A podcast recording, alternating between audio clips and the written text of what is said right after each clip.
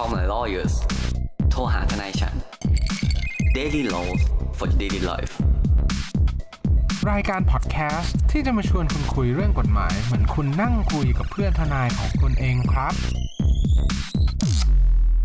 สวัสดีครับ ยินดีต้อนรับเข้าสู่รายการ Call My Lawyers โทรหาทนายฉัน วันนี้กลับมาพบกับผมออฟและเนตและคุณภูมิพงศ์อีกแล้วครับผม สวัสดีครับท่านผู้ฟังงงเลย เปิดมาวันนี้เราเราไม่สวัสดีก่อน เราพูดมาเลยเรื่องนี้ครับอ่าเดี๋ยวก็ เราก็จะมาเริ่มกันแบบนี้ว่า วันนี้จะคุยกันเรื่องแบบเหมือนค่อนข้างที่จะเป็นอ่านามธรรมนิดนึงเนื่องจาโคกตรว่านำทคือคือคือคือคือมันมันมันเป็นอย่างนี้ เราเล่าเรื่องราวความเป็นมาของเอพิโซดนี้ก่อนก็คือ เราพูดถึงเรื่องการละเมิดลิขสิทธิ์ในเพลงก็คือ เพลงที่มันเกิดขึ้นมาในปัจจุบันเนี่ยมันก็มีทั้งเพลงดังเพลงฮิตเพลงไม่ฮิต เพลงที่เคยเป็นอ่าที่นิยมในสมัยก่อน ตั้งแต่ยุคแบบสี่สิบห้าสิบปีนู่นนี่นั่นมาเสร็จปุ๊บได้แรงบันดาลใจอะไรอย่างเงี้ยพอท้ายที่สุดแล้ววันเนี้ยมันมีเคสที่มันแบบเหมือนดังขึ้นมาก็คือเรื่องเออข้อพิพาทระหว่างเอ่อศิลปินท่านหนึ่งก็คือเอ็ดชีรันก็คืออถ้าสมมุติว่าท่านผู้ฟังเนี่ยเป็นจริงๆแล้วเป็นคนที่ฟังเพลงสากลอะต้องรู้จักอยู่แล้วแหละ เอ็ดชีรันจริง ๆ แล้วเอ็ดชีรันเนี่ย เรามีปัญหากับการโพโพนาวหรือว่าการออกเสียงเขามาตั้งแต่ไหนแต่ไรแล้วแต่เราได้ข้อสรุปว่าเราจะเรียกเขาว่าเอ็ดชีรันอะำเออเพราะว่าผมจำได้เลยเรื่องเนี้ยคุณออฟเคยพูดกับผมครั้งหนึ่งตอนนั้นคุณออฟผมเรียกเอชเชอรันเออเออฮะครับผมจำได้เลย แล้วแบบครับคุณออฟคุณออฟก็พูดเอชเชอรันผมก็แบบผมก็ไม่รู้ว่าใครถูกใครผิดเว้ยผมก็หันไปเอ๊ะคุณออฟเฮ้ยมึงตกลงมันอ่านว่าอะไรวะ ออฟก็บอกว่าไม่รู้กู pronounce pronounce คือการออกเสียง เปิดเปิดเผยเปิดอ่าออกเสียงนั่นแหละโอเคอืมก็ต้องบอกว่ากูกูอ่านออกเสียงภาษาอังกฤษอะมึงอ่านภาษาอะไรอะอ่าผมก็บอกว่าผมก็ผมได้ยินมาเป็นประมาณนี้ครับอย่างนี้ก่อน อ่าอืมคราวนี้ เสร็จปุ๊บคุณ ถ้าผมสองคนเรียกชื่อไม่เหมือนกันเนี่ย ก็เอาให้เข้าใจว่ามันคือเอชิรันแล้วกันอะมันคือคนคนเดียวกัน เออคือนั่นแหละคือคือท่านเนี้ยเป็นนักดนตรีที่แบบว่าถ้าใครเคยฟังเพลงเขาดังมากอืม บางครั้งต่อให้คุณไม่ฟังเพลงสากลอะ แต่คุณไปงานแต่งอะอ่าคุณเขาถูกป่ะครับเพลงเขาคือมีอะไรอย่างโฟโตกราฟอืใช่ไหมอะอืมเพลงที่เป็นข้อพิพาทเนี่ย ที่ดังๆของเขาอีกสองเพลงเนี่ยก็ก็เป็นเรื่องนี้เหมือนกันก็คือครับ Thinking Out Loud ถูกปะครับ Thinking Out Loud กับเอ่อ Shape of You ครับทั้งคู่ครับแต่วันเนี้ยเราอะดันไปเจอข่าวข่าวนึงผมอืมจะไม่ได้แชร์คุณออฟหรือคุณออฟแชร์ผมนี่แหละ เพราะว่าเราต้องบอกว่าเราค่อนเรานะครับสามคนเนี่ยค่อนข้างสนใจเอ่อเรื่องเกี่ยวกับกฎหมายลิขสิทธิ์ครัถูบกไหมกฎหมายทรัพย์สินทางปัญญาโดยเฉพาะประเภทลิขสิทธิ์เนี่ยเป็นประเภทที่เราแบบสนใจเป็นอย่างมากใช่ป่ะอืมแล้วอ่ามันก็มีข่าวดังออกมาว่าคุณเอชรันเนี่ยEd Sheeran เนี่ย คุณ Ed Sheeran เนี่ย ถูกถูกฟ้องอีกแล้ว ครับ อืมเขาถูกอืมฟ้องจากคุณ Marvin Gaye ใช่ไหม Marvin Gaye ว่าแบบครับเฮ้ย ว่าอะไรคุณออฟมาว่ามาอะมาเชิญคือคือต้องบอกว่า Marvin Gaye เนี่ย เป็นศิลปินอ่าจะเรียกแนวเขาว่าเป็น disco funk หรือว่าเป็นแบบเหมือนสไตล์แบบเหมือน มีมี groove นิดนึงมีมีจังหวะที่ค่อนข้างแบบเหมือนสนุกสนานอะไรอย่างเงี้ย แต่ต้องบอกว่าเป็นเป็นเป็นเหมือนแนวที่กึ่งกลางระหว่างบลูส์กับแจ๊สแต่ออกไปทางอ่าดิสโก้นิดนึง ก็คือเป็นคนผิวอ่าจะจะบอกว่าเป็นดนตรีของคนผิว ผิวสีก็ได้ เพราะว่าเป็นมันก็เป็นการสัญอเมลักริษณ์กันเอออืมอเมริกาพอพอพอหลังจากนั้นเสร็จปุ๊บเนี่ยเราก็ไม่ได้หมายความว่าเอ่อตัวมาวินเกรเนี่ย คือเขาเนี่ยได้รับความนิยมมาตั้งแต่ยุคที่เขาออกเหมือนเพลงมาตั้งแต่ต้นแล้ว แต่ตอนเนี้ยครับต้องบอกก่อนว่า ตัวมาวินเกรเนี่ย เสียชีวิตไปแล้ว อืมก็คือครับคงอยู่แต่เฉพาะในส่วนของลิขสิทธิ์ การอ่าจัดการบริหารจัดการของเจ้าของลิขสิทธิ์ที่เป็นทายาทหรือว่าเป็นอ่าบริษัทค่ายเพลงของครับมารินเกรในสมัยนั้นที่ได้รับสิทธิ์ต่อมา สิทธิ์ต่อจากตัว Marvin Gaye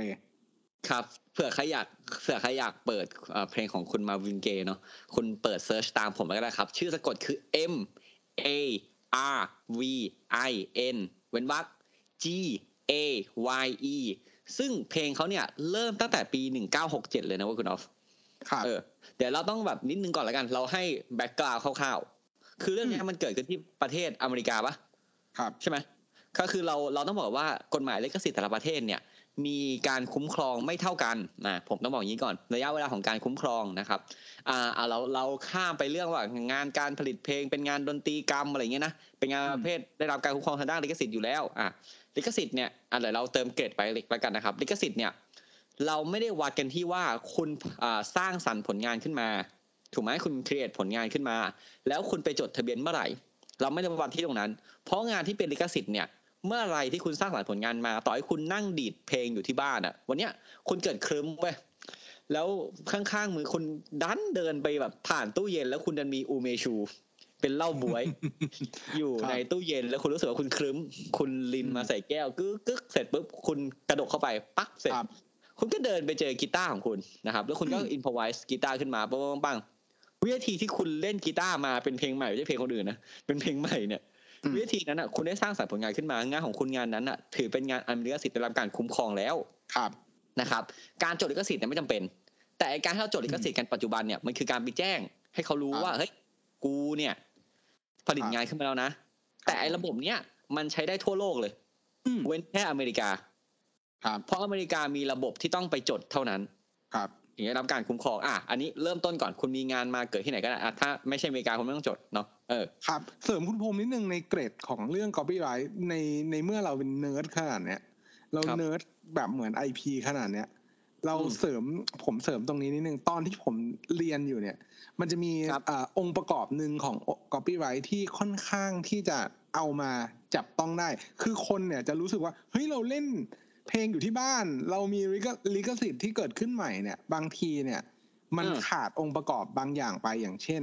เอ่อในภาษาอังกฤษอ่าเขาจะเรียกว่า fixation หรือว่าการอ่าบันทึกงานนั้นๆ ให้มันมีรูปธรรมมากยิ่งขึ้นอ่าอ่านั่นหมายความว่าอ่า ถ้าคุณแต่งเพลงแล้วคุณเขียนเป็นเมโลดี้โน้ตลงไปเนี่ย คุณได้สองอัน คุณได้ทั้งงานวรรณกรรมที่เป็น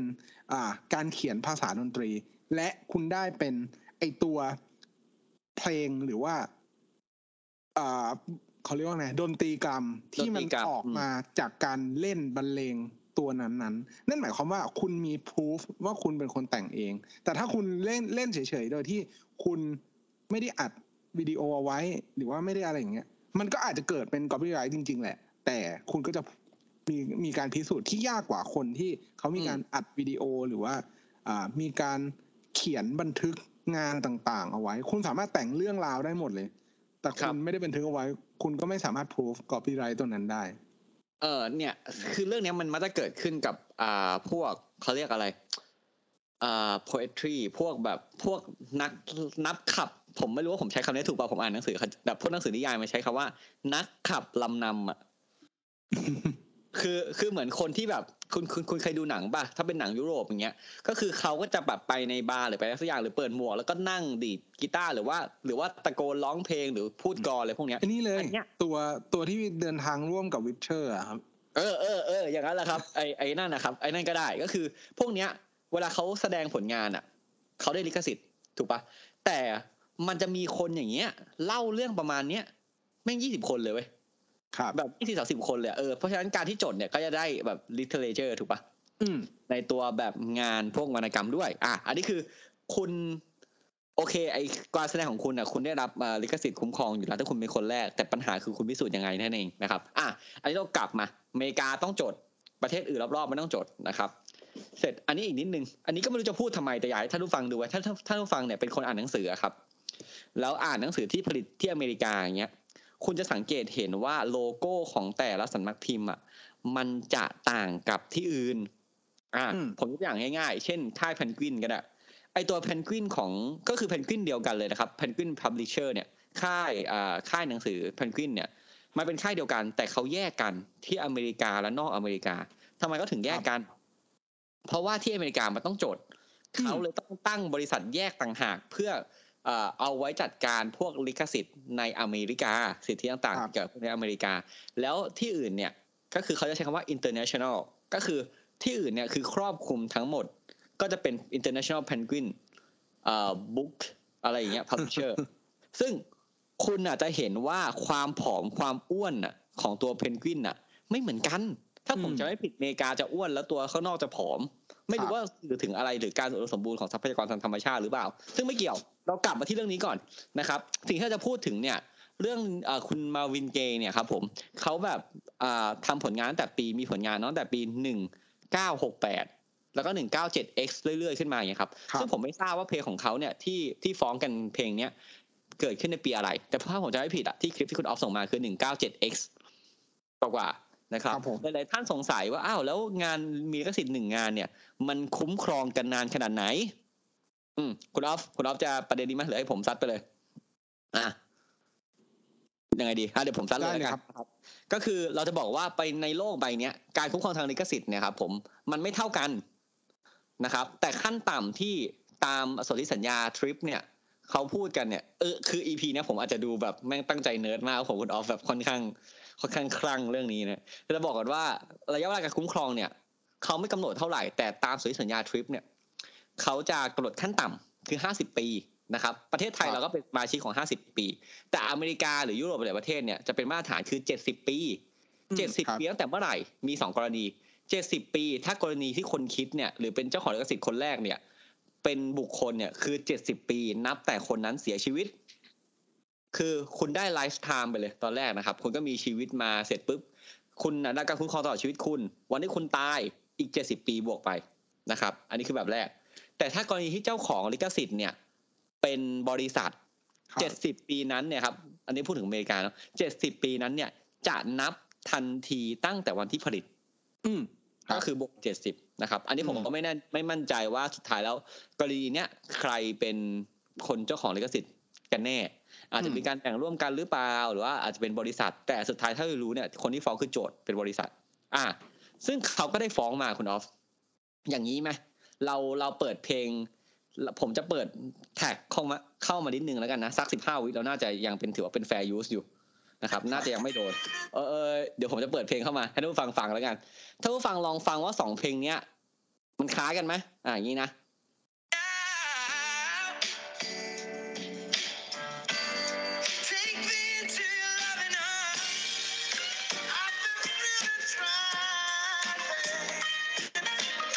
trying. The lawsuit alleges อ่าเนี่ย ผมไม่รู้คุณออฟได้ยินได้ยินไหมได้ยินปะได้ยินครับ อ่าถ้าผู้ฟังคิดเมื่อกี้ผมเปิดสองเพลงแล้วนะผมต้องบอกว่าผมเปิดสองเพลงแล้วนะเขาฟ้องกันอ่าก็คือคุณทายาทของคุณมาวินเกย์เนี่ยนะครับ กับบริษัทที่ดูแลลิขสิทธิ์เนี่ย ฟ้องคุณเอชรันบอกว่าเฮ้ยเอชรันคุณเนี่ย ไปก๊อปเพลงเขาครับ อ่า เราเรายังไงเราเล่าประเด็นนี้ยังไงกันดีหรือเราจะเล่าอีกคดีหนึ่งไปกันเลย ครับก็คือจริงๆแล้วต้องบอกว่าเพลง Thinking Out Loud เนี่ยอ่าถูกถูกทางฝั่งอ่ามาวินเกรเนี่ยเคลมครับว่าไปเหมือนกับเพลง Let's Get It On ของตัวอืมมาวินเกรเนาะซึ่งครับซึ่งต้องบอกแบบนี้นะครับว่าในใน process ของการพิจารณาคดีเนี่ย เราก็พูดกันในฐานะนักกฎหมายอะ่ะมันก็จะเป็นการเอาข้อกฎหมายเนี่ย เข้าไปพิจารณาตัวศาลเองเนี่ย ก็จะพิจารณาได้บนพื้นฐานของอาตัวบทกฎหมาย เพราะว่า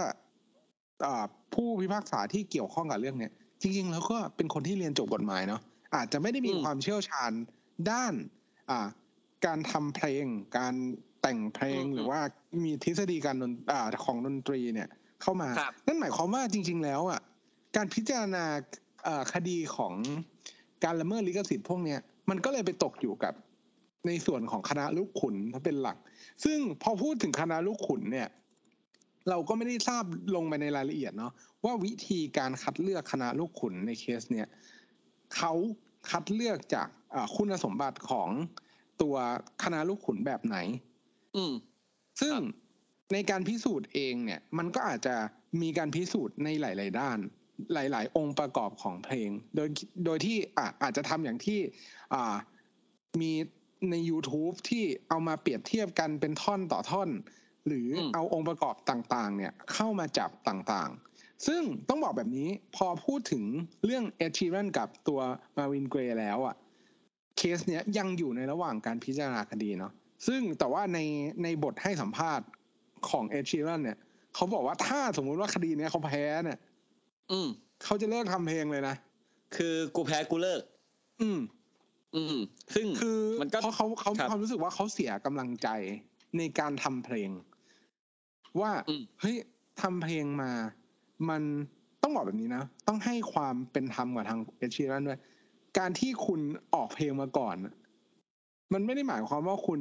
เป็นเจ้าของลิขสิทธิ์บนทุกๆอย่างของเพลงนั้นๆ ในครับทุกๆอย่างของอาทฤษฎีทางด้านดนตรีที่มันเกี่ยวข้องกับอย่างนั้น เนื่องจากอะไรในใน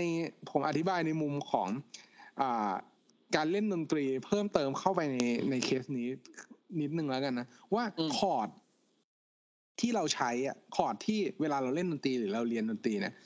โน้ตหรือเมโลดี้เองเนี่ยมันก็มีจำกัดคอร์ดมันก็มีอยู่จำกัดทางเดินคอร์ดเนี่ย มันผ่านมาไม่รู้กี่ปีอะมันก็วนๆ loop ๆเป็นไปในเป็นไปในตาม อ่าเป็นไปในตามที่ทฤษฎีดนตรีมันควรจะเป็น เพราะฉะนั้นแหละครับโอกาสที่มันจะเกิดการซ้ำขึ้นเนี่ย มันมีอยู่แล้ว คือถ้าผมเข้าใจไม่ผิดเนี่ย มันการเล่นอันเนี้ย คือผมต้องบอกก่อนนะเราพูดกันสองคนเนี่ย ผมเนี่ยไม่ไม่ได้เล่นดนตรีศูนย์ครับคุณออฟเนี่ยเล่นดนตรีเพราะฉะนั้นไอสิ่งที่ผมจะพูดไปเนี่ย ถ้าคุณเล่นดนตรีเป็นแล้วคุณรู้ผมพูดผิดอะก็ยืนยวนๆกันหน่อยละกันนะ ก็คือว่าอย่างนี้ก่อนที่ผมเข้าใจเนี่ยคอร์ดเนี่ย มันมีหลักๆ ไม่นับแบบ sharp แบบอะไรอย่างนี้นะ minor major อะไรอย่างนี้นะ ก็คือมีอยู่เจ็ดถูกปะถูกไหมมีอ่ามีตัวโน้ตอยู่เจ็ดมีตัวโน้ตอยู่เจ็ดถูกป่ะอืมเพราะฉะนั้นเนี่ย มันก็จะออกมาใกล้ๆกัน ครับ ถูกไหมครับ ถูกไหมครับครับอะแล้วพอนี้เมื่อกี้ผมไปดูเขาวิเคราะห์มาเขาก็จะบอกว่าการวิเคราะห์เนี่ยว่าเพลงมันจะซ้ำไม่ซ้ำเนี่ย มันต้องดู harmony อืมก็คือประสานกันเมโลดี้นะครับ groove ครับ แล้วก็มีอ่านนี้เขาก็มีแบบอ่าเดินเบสเดินอะไรจังหวะอะไรพวกเนี้ยมาอีกอะเดินตีอ่า snare อะไรคืออ่าอันนั้นครับลึกไปแล้วอะครับอันนี้ก่อนว่า คือแต่เท่าที่ผมเข้าใจเนี่ย เหมือนโน้ตที่เล่นเนี่ยของทั้งสองเพลงเนี่ยไม่ใช่โน้ตเดียวกัน อืมเมโลดี้ก็คือตัวทำนองของเพลงเนี่ย ในแต่ละคำร้องหรือว่าในแต่ละอ่าสิ่งที่เขาออกเสียงมาเนี่ย ไม่เหมือนกัน อืมไม่ไม่เหเหมืมืออนนกักันนไม่เหมือนกันเลย แต่การจังหวะเกิด groove หรือการเว้นช่องอะ มันใกล้เคียงกันมากครับๆเออมันมันใกล้เคียงกันมากๆนะครับ แล้วก็หลาย ๆ คนก็มีความเห็นว่า เอ้ย มันเป็นไปได้ไหมที่เขาจะแพ้อะไรเงี้ยเออ เราเราต้องบอกว่าแบบว่ามันมันเป็นไปได้อะถ้าถามอืมคเรารับถามเราในมุมเนี้ยอะมุมของสองคนอย่างเงี้ย ผมฟังสองเพลงอะ ซึ่งผมคิดว่าผมฟังมาเยอะมาก ๆ นะในในเพลงเนี่ย หลาย ๆ เพลงก็เหมือนกันมาก ๆ แต่ไม่ค่อยมีการฟ้องกันเกิดขึ้นครับเอครัอบพอพอพอพูดถึงเรื่องทฤษฎีดนตรีเนี่ยก็อย่างที่คุณภูมิบอกแหละว่าถ้าให้give opinion หรือว่าให้ความเห็นตอนเนี้ยเนี่ย คือถ้าเอาสองเพลงเนี้ยมาเปรียบเทียบกันเนี่ย สิ่งที่กำลังจะบอกก็คือ โอเค ในตัวเมโลดี้เนี่ยต่างกัน ตัวอ่าทำนองเนี่ย ต่างกันแน่ ๆ แต่ว่าในส่วนของ groove ในส่วนของ rhythm หรือว่าจังหวะแล้วก็เบสเพลงต่างๆ เนี่ย มันก็แอบมีความคล้ายกัน แต่ว่าต้องอย่างนี้ครับ ต้องให้ความเป็นธรรมกับทางเอช e ี a นด้วยว่า ในเมื่อเขาเป็นคนที่ทำผลงานออกมาทีหลังเนี่ย ถึงแม้ว่าเขาจะทำงานเอ่อ ไปคล้ายคลึงเนี่ย เราก็เวลาเราพิสูจน์เนี่ยเราจะบอกว่าการมาทีหลังเนี่ยไม่ได้หมายความว่าเขาจะเป็น เราก็ต้องตั้งแบบเหมือนหลักการหรือว่าวิธีการพิพจารณาไว้ตั้งแต่ต้นแหละว่า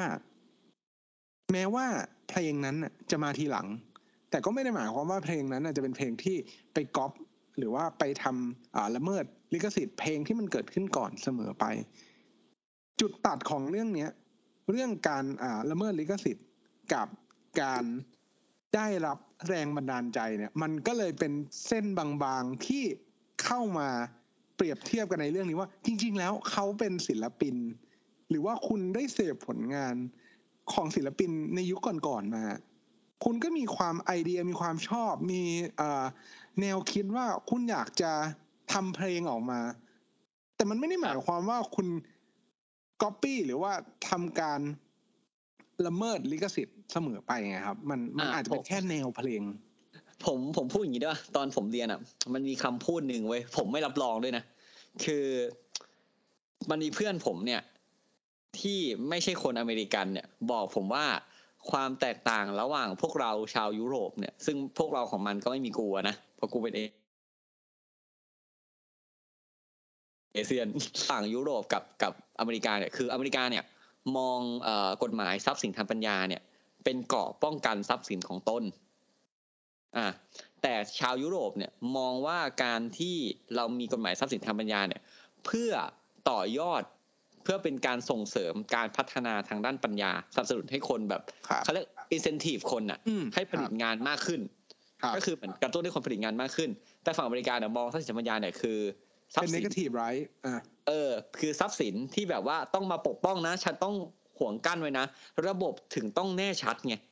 ว่าคุณจดจริง ครับ ว่าคุณป้องกันจริงอย่างเงี้ย อืม ซึ่งคดีเนี้ยมันหลาย ๆ ครั้งเนี่ยมันก็จะมีประโยคมาคลาสสิกฝั่งฝั่งยุโรปคุณออฟก็จะรู้ว่าผมจะพูดคำว่าอ่า copyright เนี่ยหรือลิขสิทธิ์เนี่ยป้องกันเอ่อปกป้องไอ้นี่ expression but not idea คือป้องกันชิ้นงานแต่ไม่ใช่ไอเดียงาน แต่ปัญหาคือพอเรื่องเนี้ยมันมาปรับใช้กับเรื่องของดนตรีอย่างเงี้ย มันมันไม่เหมือนกับพวกงานวรรณกรรมไงถูกปะมันไม่เหมือนกับงานศิลปะ เพราะว่าความฟรีสไตล์ของดนตรีอะมันค่อนข้างน้อยกว่า เพราะว่ามันมีเครื่องมืออย่างจำกัด ถูกไหมเรามีครับตัวโน้ตเจ็ดตัวอะไรเงี้ยเราไม่มีทางที่จะคิด create ตัวโน้ตตัวที่แปดขึ้นมาเพราะถ้าคิดได้คุณได้รางวัลโนเบลแน่นอน ครับ ถูกป่ะเพราะมันมันคือการค้นพบที่ยิ่งใหญ่นะเว้ยเออครับเพราะฉะนั้นเนี่ย ในฐานะที่เป็นนักกฎหมาย แล้วก็ไม่ได้เข้าใจเรื่องดนตรีลึกซึ้งเท่ากับนักดนตรีจริง ๆ อะ ผมก็เลยมองว่าในฐานะเป็นคนที่เป็นผู้ฟังแล้วกันนะผมก็คิดว่าการที่เขานำทางคอร์ดมาเนี่ยในช่วงหนึ่งอย่างเงี้ยผมว่ามันก็ไม่ได้มันก็ไม่ได้เป็นการละเมิดลิขสิทธิ์หรือเปล่าครับเพราะเพราะว่าจุดจุดขายจริงอาจจะไม่ใช่ดนตรีตรงนั้น จุดขายจริงอาจจะอาจจะต้องเป็นดนตรีที่เมิร์จมากับตัวเนื้อร้องด้วย อืมซึ่งซึ่งพูดอย่างนี้ผิดนะครับซึ่งพูดอย่างนี้ผิดในทางกฎหมายเลยนะเพราะทางกฎหมายเนี่ยเขาแยกกันระหว่างดนตรีกับเนื้อร้อง อืมเออ แต่แต่ถ้าถ้าถ้าผมอยู่ในมุมนั้นผมจะมองเรื่องเจตนามากกว่าว่าเป็นยังไงอืมเจตนาองค์ประกอบรวมๆดูรวมใช่ๆแล้วยังไงมันก็เป็นคนละเพลงกันอยู่แล้วเพราะไม่อย่างนั้นเนี่ย สมมติว่าถ้าคุณเอาเบสหรือกลองอะมาวัดอะ ผมเนี่ยสมมติว่าผมมีโอกาสย้อนไปแบบเจาะเวลาหาจินซีถ้าคุณรู้เรื่องในยคุณแก่แล้วนะผมบอกเลยถ้าแบบผมเจาะเวลากลับไปเมื่อร้อยปีที่แล้วได้ ผมจะไปหัดตีกลองหนึ่งลายเว้ยแล้วก็อัดเสียงอืมปกติแบบแค่เนี้ยกูตีแค่นี้เลย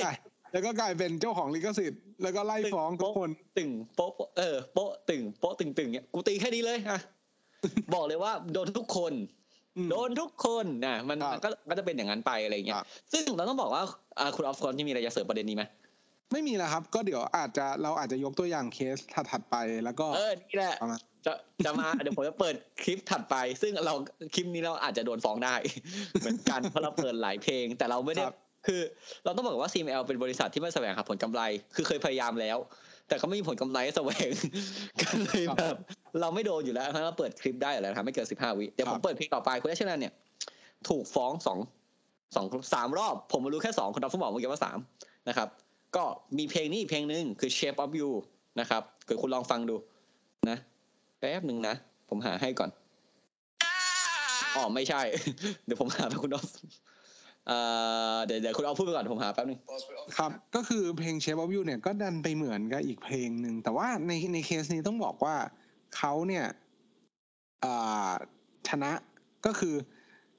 อ่าศาลเนี่ยหรือว่าตัวตัวในกระบวนการพิจารณาว่าเป็นการละเมิดหรือเปล่าเนี่ยเขามองว่ามันไม่เหมือนกัน แล้วมันไม่ได้คล้ายคลึงคุณออฟมาแล้วถึงขนาด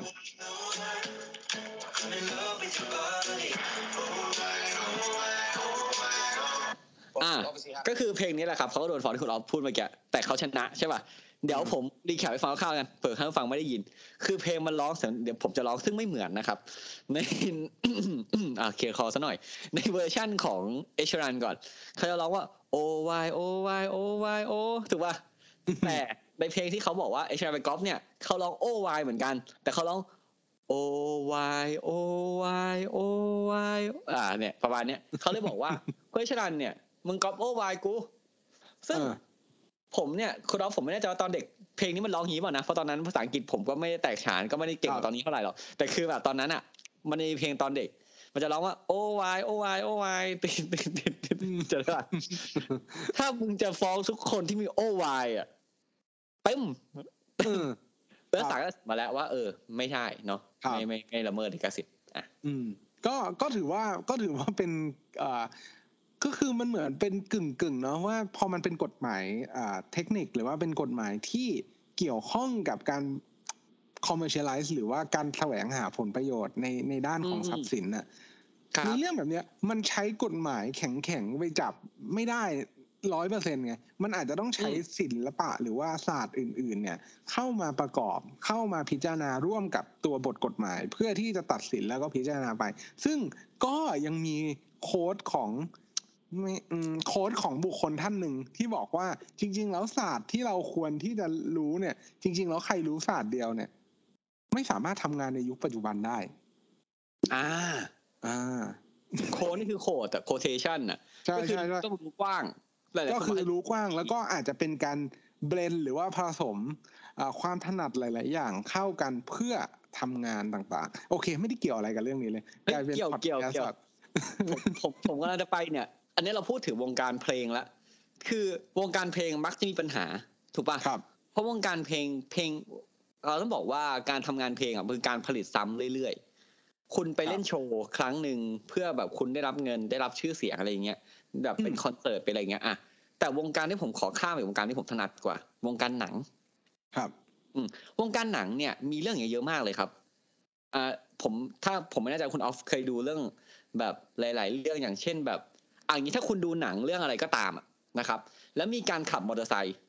เฮ้ยคุณออฟดู Nope แล้วผมจำได้ อืมอะฉากอันนี้ไม่ได้ spoil นะ คือรู้ไปมันก็ทำให้มึงเสียอรรถรสในการดูท่านผู้ฟังผมขอโทษจริงๆเรื่อง Nope เนี่ยของจอร์แดนพีลเนี่ยขอโทษที่หยาบคายนะครับเรื่อง Nope ของ Jordan Peele เนี่ย ตอนจบเนี่ย ตัวน้องสาวเนี่ยขับมอเตอร์ไซค์หนีอ่าขับหนีอะไรสักอย่าง เราไม่เล่าเยอะขับมา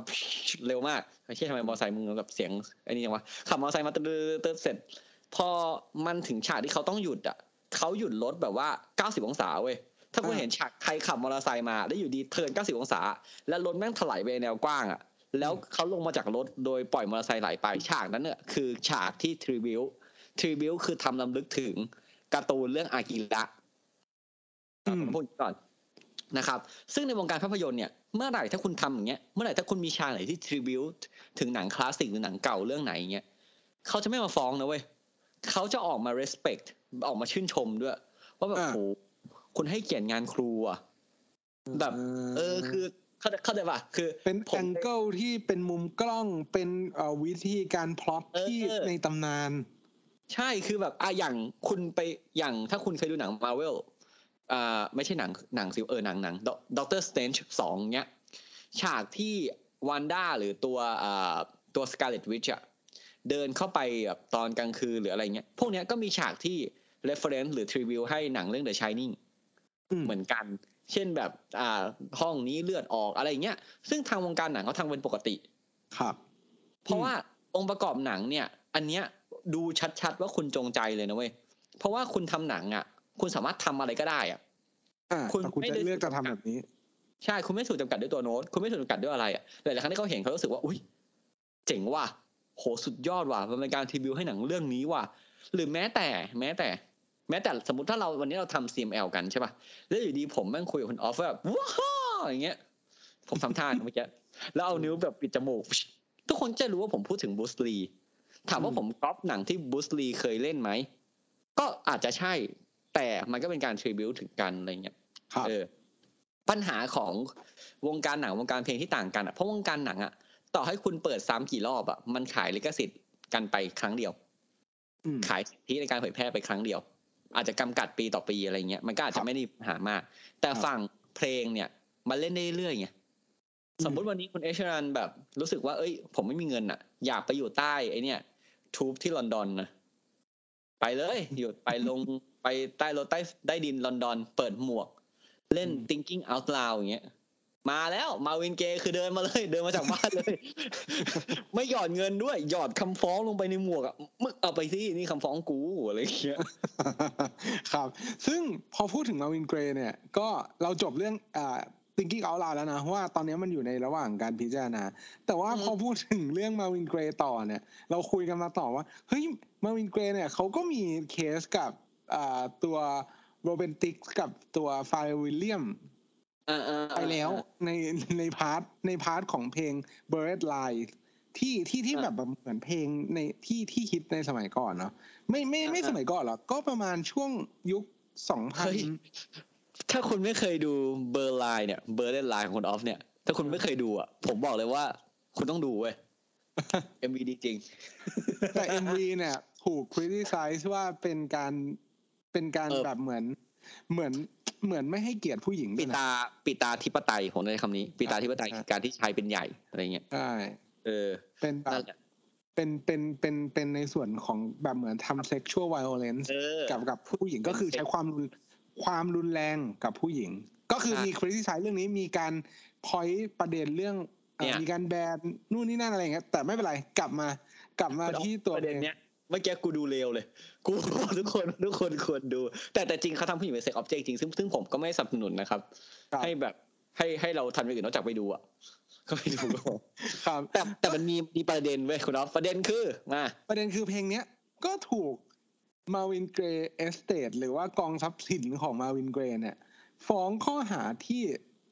แบบเหมือนอินฟ i น g e หรือว่าละเมิดลิขสิทธิ์ เพลงของ Marvin Gaye เหมือนกันครับแต่ว่า เคสนี้เนี่ยก็ต้องบอกว่าทางฝั่งเพลง Blurred Lines เนี่ย แพ้ อ่าอ่าอ่าก็คือคือตัว Estate of มาเอ่อ Estate ของ Marvin Gaye เนี่ยเขาก็ฟ้องว่า เออเพลงเนี่ย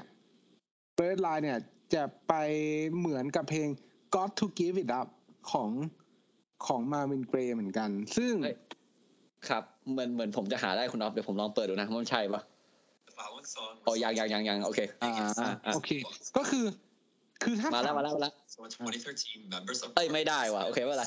คือผมอะฟังก่อนเข้ามาคุณอ๊อฟบอกไอ้เฮียโทษครับ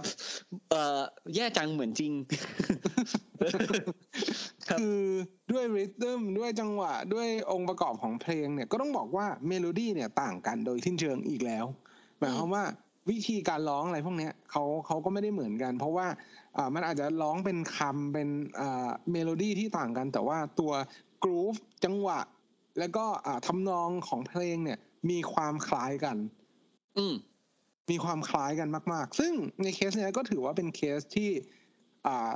ผมอ่านในบทความมาเนาะเขาเรียกว่า landmark case คืออมเคสแบบเหมือนเป็น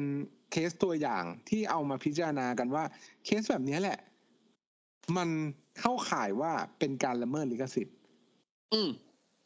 อืมอืมอืมคือเหมือน อ่า ถ้าคุณเป็นนักดนตรีคุณฟังอะผมว่าคุณเข้าใจมากกว่า แล้วถ้าคุณสงสัยใช่ไหมว่าแบบสารจะเข้าใจแน่คุณออฟบอกไปตอนแรกแล้ว ว่าเขาจะมีผู้เชี่ยวชาญเนาะเออถ้าครับเป็นของไทยเนี่ยจะมีคล้ายๆผู้สาสมทบ ก็คือคนอืที่มเชี่ยวชาญในด้านนั้นๆคอยคอยช่วยดูนะครับครับ เพราะว่าผมพูดตรงๆนักกฎหมายอะ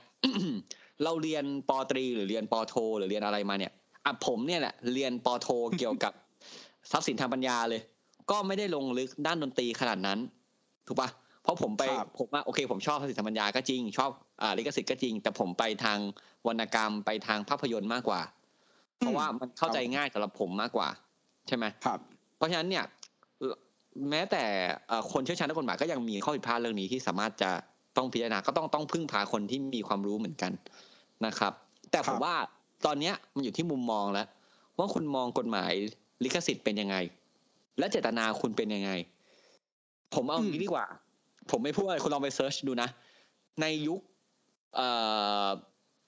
ยุค 90 ยุค 80 ยุค 80 80 เนี่ยนะครับ มีวงดนตรีที่ดังหลาย ๆ วงนะ ใช้ทำนองทั้งหมดจากเพลงภาษาอังกฤษนะครับ แล้วใส่เนื้อร้องคำไทยเข้าไปหมดเลย อืมถูกถูกถูกใช่ครับ เยอะมันเยอะเป็นมาแนกวมันเป็นแนวเพลงในสมัยนั้นด้วย เป็นความนิยมในสมัยนั้นว่า เอาเพลงต่างประเทศมาแปลเป็นแล้วก็ใส่เนื้อที่เป็นภาษาของตัวเองอะเข้าไป อืม ซึ่งทำนองเดียวกันตอนนั้นเนี่ย ถามว่าทำไมมันทำไมถึงยังทำไมเขาถึงทำได้ใช่ป่ะผมต้องบอกก่อนว่าสมัยนั้นเนี่ยเอาความเข้าใจของผมนะถูกผิดไม่รู้นะ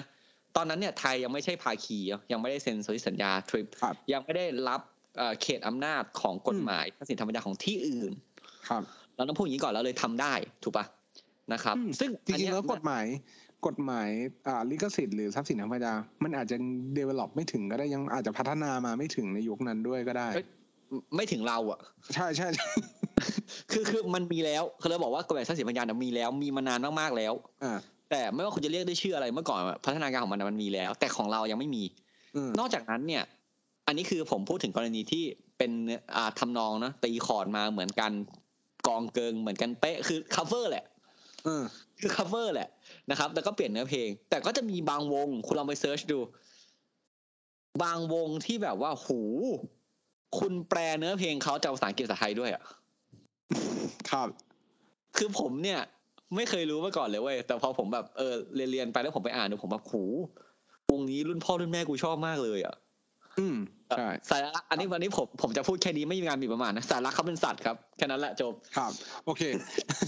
พอพอพูดพอพูดถึงเรื่องอ่าในในในวงการการละเมิดลิขสิทธิ์ของเพลงเนี่ยเอ่อครับมันมีอีกหลายเคสนะ ต้องบอกว่าในถ้าเราคุณลอง search หาในอินเทอร์เน็ตอะ มันจะมีแบบเยอะมากๆ อย่างเช่นเดี๋ยวผมยกตัวอย่างก็ได้ครับว่าตัว musical อันนี้อ้างอิงมาจากอ่าเว็ บ musical institute library นะ ว่าเพลงไหนเนี่ย ที่ดัง ๆ แล้วอาจจะเรารู้จักกันบ้าง อย่างเช่นดิวลิป้าเนี่ยก็โดนหนึ่งเพลง เฮ้ยจริงเหรอ เพลงอะไรอะ ก็คือเฮ้ยใคร levitating เนี่ยโดนป้าใช่ป่ะใช่กูอ่านลิปป้ามาตลอดเลยกูชอบมากด้วยคนเดียวไม่ไม่ไม่เรื่อง pronunciation เนี่ย เราจะไม่ไม่ว่าใครถูกผิดไม่เป็นไรครับ levitating เนี่ยโดน เอ้าจริงเหรอ ใช่ ซึ่งจริงๆ แล้วผมคิดว่ามันเป็นเพลงที่ดีนะหมายความว่า เขาอาจจะมีอินสปิเรชันอะไรยังไงมา ไม่รู้แหละ อันนี้ไปตามโดนกันโดนไปตามเพลงใครครับโดนใครอะอ่าโดยวง article sound system live your life อ่าซึ่งเฮ้ยแต่ผมก่อนก่อนเข้าเนี่ยผมเปิดดูแล้วเหมือนก็ว่าใช้ได้ไอไอวิคือธีคือคือใช้ได้นี่หมายความว่าต้องไปพิจารณากันแบบละเอียด มาเคสต่อไปเดี๋ยวให้ท่านผู้ฟังเฮ้ยถ้าเดี๋ยวถ้าท่านเพิ่งผู้ฟังขอขอขอใส่เกตกับ limita- limitation เนี่ย ผมไม่เคยคือผมอะฟังเพลงเขาใช่ปะแล้วผมฟังแบบอะไรวะ clear in the sky บ้าบ้าอะผมฟังเนื้อร้องอะกูไม่เคยฟังถูกเลยท่อนเนี้ยแล้วทุกวันเนี้ยผมก็ยังร้องผิดๆอยู่อะเพราะผมฟังเข้าใจอีกแบบหนึ่งอะตลกดีเหมือนกันอะเพลงต่อไปมาครับ เพลงอีกน่าจะอีกอีกอีกเพลงเดียวแหละ ก็คือเพลง This is America ก็โดนเฮ้ยก็ก็งงเหมือนกัน จริงเหรอทั้งๆที่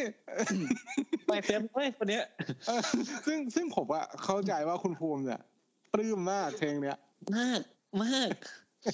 ไม่ มันไปเหมือนกับเพลง Made in America คือคนคนอ่าคนที่เป็นกันคนเคลมเนี่ย เขาเคลมกันเรื่อง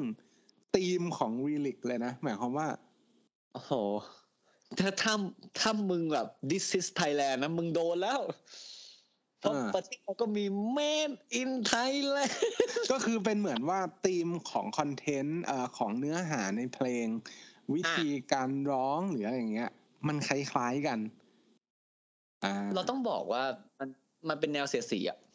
แต่อ่าแต่อ่าถ้าที่ผมเข้าใจไม่น่าจะคุณออฟลองไล่ไวๆให้หน่อยดิไม่มีฮิปฮอปใช่ปะเพราะเพก็ราะอันเนี้ยแหละครับ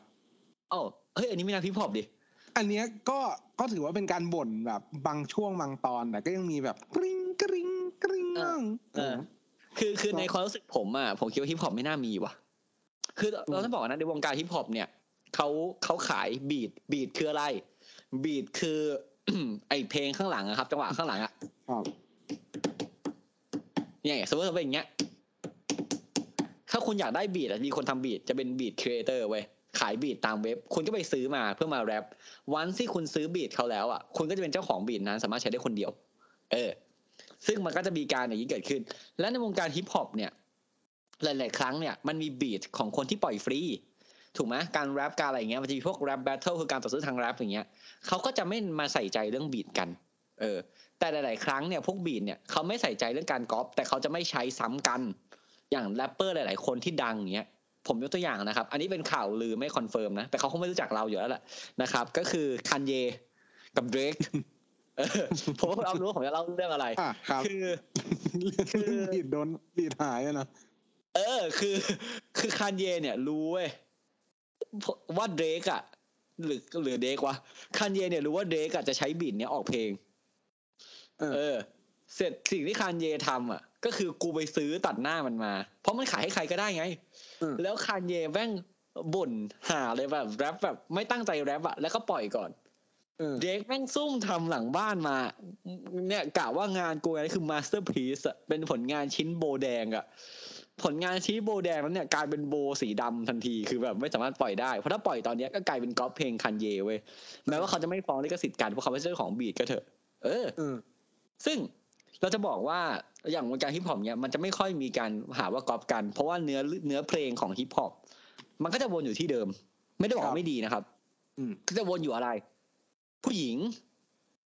เซ็กส์เริ่มแล้วพอพอเริ่มเปิดอะ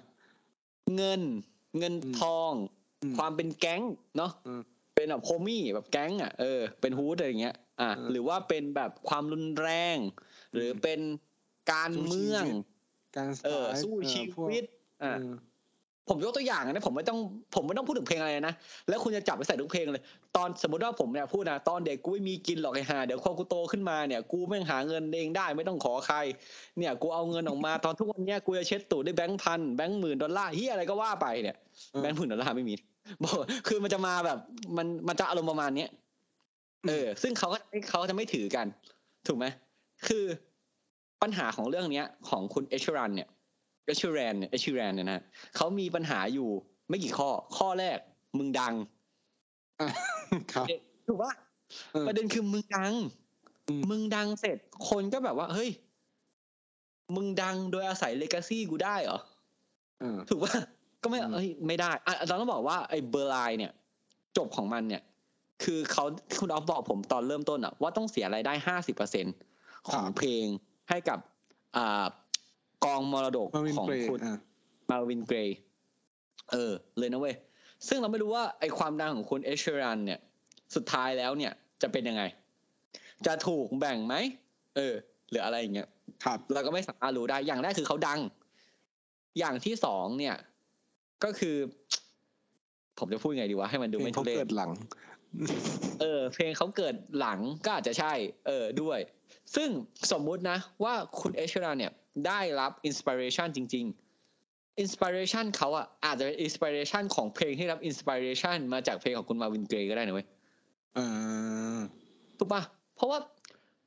ผมพุ่งตรงๆนะอะสมมุติว่าทุกวันเนี้ย ประเทศไทยมีใครที่ดังอะอะพี่เบิร์ดพี่เบิร์ดเนี่ยออกเพลงมาตอนแบบเราเด็กแบบเราโหผมไม่เราไม่เกิดเลยมั้งถูกปะตอนนี้เขาดังมากเลยยังไม่เกิดเลยอะ คนก็อยากชอบเพลงเขาก็อยากร้องตาม แล้วบางครั้งไอ้คนที่มันเป็นแบบเห็นพี่เบิร์ดเป็นไอดอลอะก็เป็นไอดอลในรุ่นเราเราก็เหมือนฟังเขามาอีกทีนึงเหมือนกัน มันก็เป็นไปได้ถูกปะแต่นอกจากมันก็อยู่ที่คุณจะมองแล้วว่าคุณจะมองยังไงเอออย่างแรกคืออะมันดังอย่างที่สองคือมึงเสือกทำเพลง อย่างที่สามคือมึงเสือกเป็นป๊อปสตาร์เป็นป๊อปสตาร์ป่ะคุณออฟเป็นป๊อปนะป๊อปเป็นะนป๊อปโอเค อย่างที่สี่ ถ้าคุณเป็นฮิปฮอปคุณไม่โดนแล้วคุณไอชมานเพราะตอนนี้คุณมาแรปเรื่องไอ้นี่แล้ว เรื่องแบบอยู่บ้านติดยาดมโค้กอะไรอย่างเงี้ยแล้วเธอถูกไหมถูกไหมแล้วก็ถ้าคุณทำอย่างอื่นที่ไม่ใช่เพลงคุณอาจจะแบบเอออาจจะไม่โดนฟ้องก็ได้เนาะวันนี้เรามาบ่นประมาณเนี้ยท่านผู้ฟังอะเราชอบมากเรื่องพวกนี้ท่านผู้ฟังอยากแชร์เอ้ยแบบ คุณภูมิคุณออฟครับอย่างอย่างที่เห็นเมื่อกี้ผมว่าไม่ค่อยได้ตามข่าวว่าแบบฝั่งวงการดนตรีเนาะคือชอบฟังแต่ไม่ได้อ่านข่าวพวกเนี้ยถ้าคุณแบบรู้สึกว่าเพลงนี้มันคล้ายกัน อะ อย่างเช่น out of time กับคนแปลกหน้าอะไรอย่างเงี้ยเออ hello stranger ฮะ stranger อืม something ของของญี่ปุ่นเลยอะซึ่งเขาใช้บีทคล้ายๆกันเงี้ยคุณลองส่งมาให้เราฟังดิเราชอบฟัง เราอยากครับรู้ แต่เราคงไม่ไปฟ้องเขาหรอกนะครับ เพราะว่าประเทศเราเขาไม่ไม่ค่อยนิยมกันนะครับ ที่รู้จักทนายคุณนะครับ ผมประการที่คุณทำเพลงเหมือนการละเมิดลิขสิทธิ์ก็ได้นะหรือบางทีมันอาจจะไม่เป็นการละเมิดลิขสิทธิ์ก็ได้นะ ซึ่งเนื้อหาเนี่ยมันอาจจะไม่อยู่ที่กฎหมาย มันจะอาจจะอยู่ที่ปัญหาเทคนิคในศาสตร์นั้นๆ ที่คุณทำนะครับ ก็คุณหลักคิดยังไง คุณคิดว่าการที่คุณเอชรันเนี่ยทำเพลงพวกเนี้ยเขาก๊อปไหมหรือว่าเขาดังเขาเลยโดนเรื่องพวกนี้เอ้ยแต่ก่อนไปคุณอ๊อฟก่อนเชิญคุณอ๊อฟผมขอพูดประเด็นหนึ่งผมดูคำสัมภาษณ์ตอนที่เขาชนะเพลง O Y O Y O Y เนี่ยเขาบอกว่าที่เขาโดนฟ้องเนี่ย เพราะว่าคนที่ฟ้องเขาเนี่ยอันนี้ไม่ใช่คำผมนะเขาคุณฟ้องเหมียวหมากคนที่ฟ้องเอชรันคือเขาบอกว่าที่ผมโดนฟ้องเนี่ยเพราะว่าคนที่ฟ้องผมเนี่ยแม่งรู้เว้ยว่าค่าสู้ทนายอะ บางทีอะปณิประนอมยอมความในศาลมันคุ้มกว่า อืม ซึ่งจริงนะหลายๆหลายๆคดีก็มีการคิดอย่างนี้คือฟ้องไปก่อน แล้วไปทำแบบทำยอมในศาลเอาเออ วันนี้ไปแล้วเชิญคุณออฟครับ ก็หวังเป็นอย่างยิ่งว่าท่านผู้ฟังทุกท่านจะสนุกไปกับพวกเราใน episode นี้ หากท่านผู้ฟังท่านใดมีข้อสงสัยข้อเสนอแนะ สามารถติชมฝากหาพวกเรา Call My Lawyers ได้ที่เพจ Facebook YouTube หรือช่องทางที่ท่านรับฟังอยู่ในขณะนี้ครับสำหรับวันนี้ต้องขอลาไปก่อน สวัสดีครับ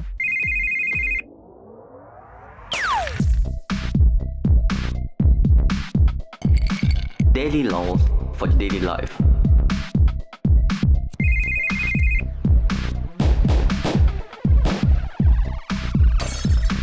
Daily laws for daily life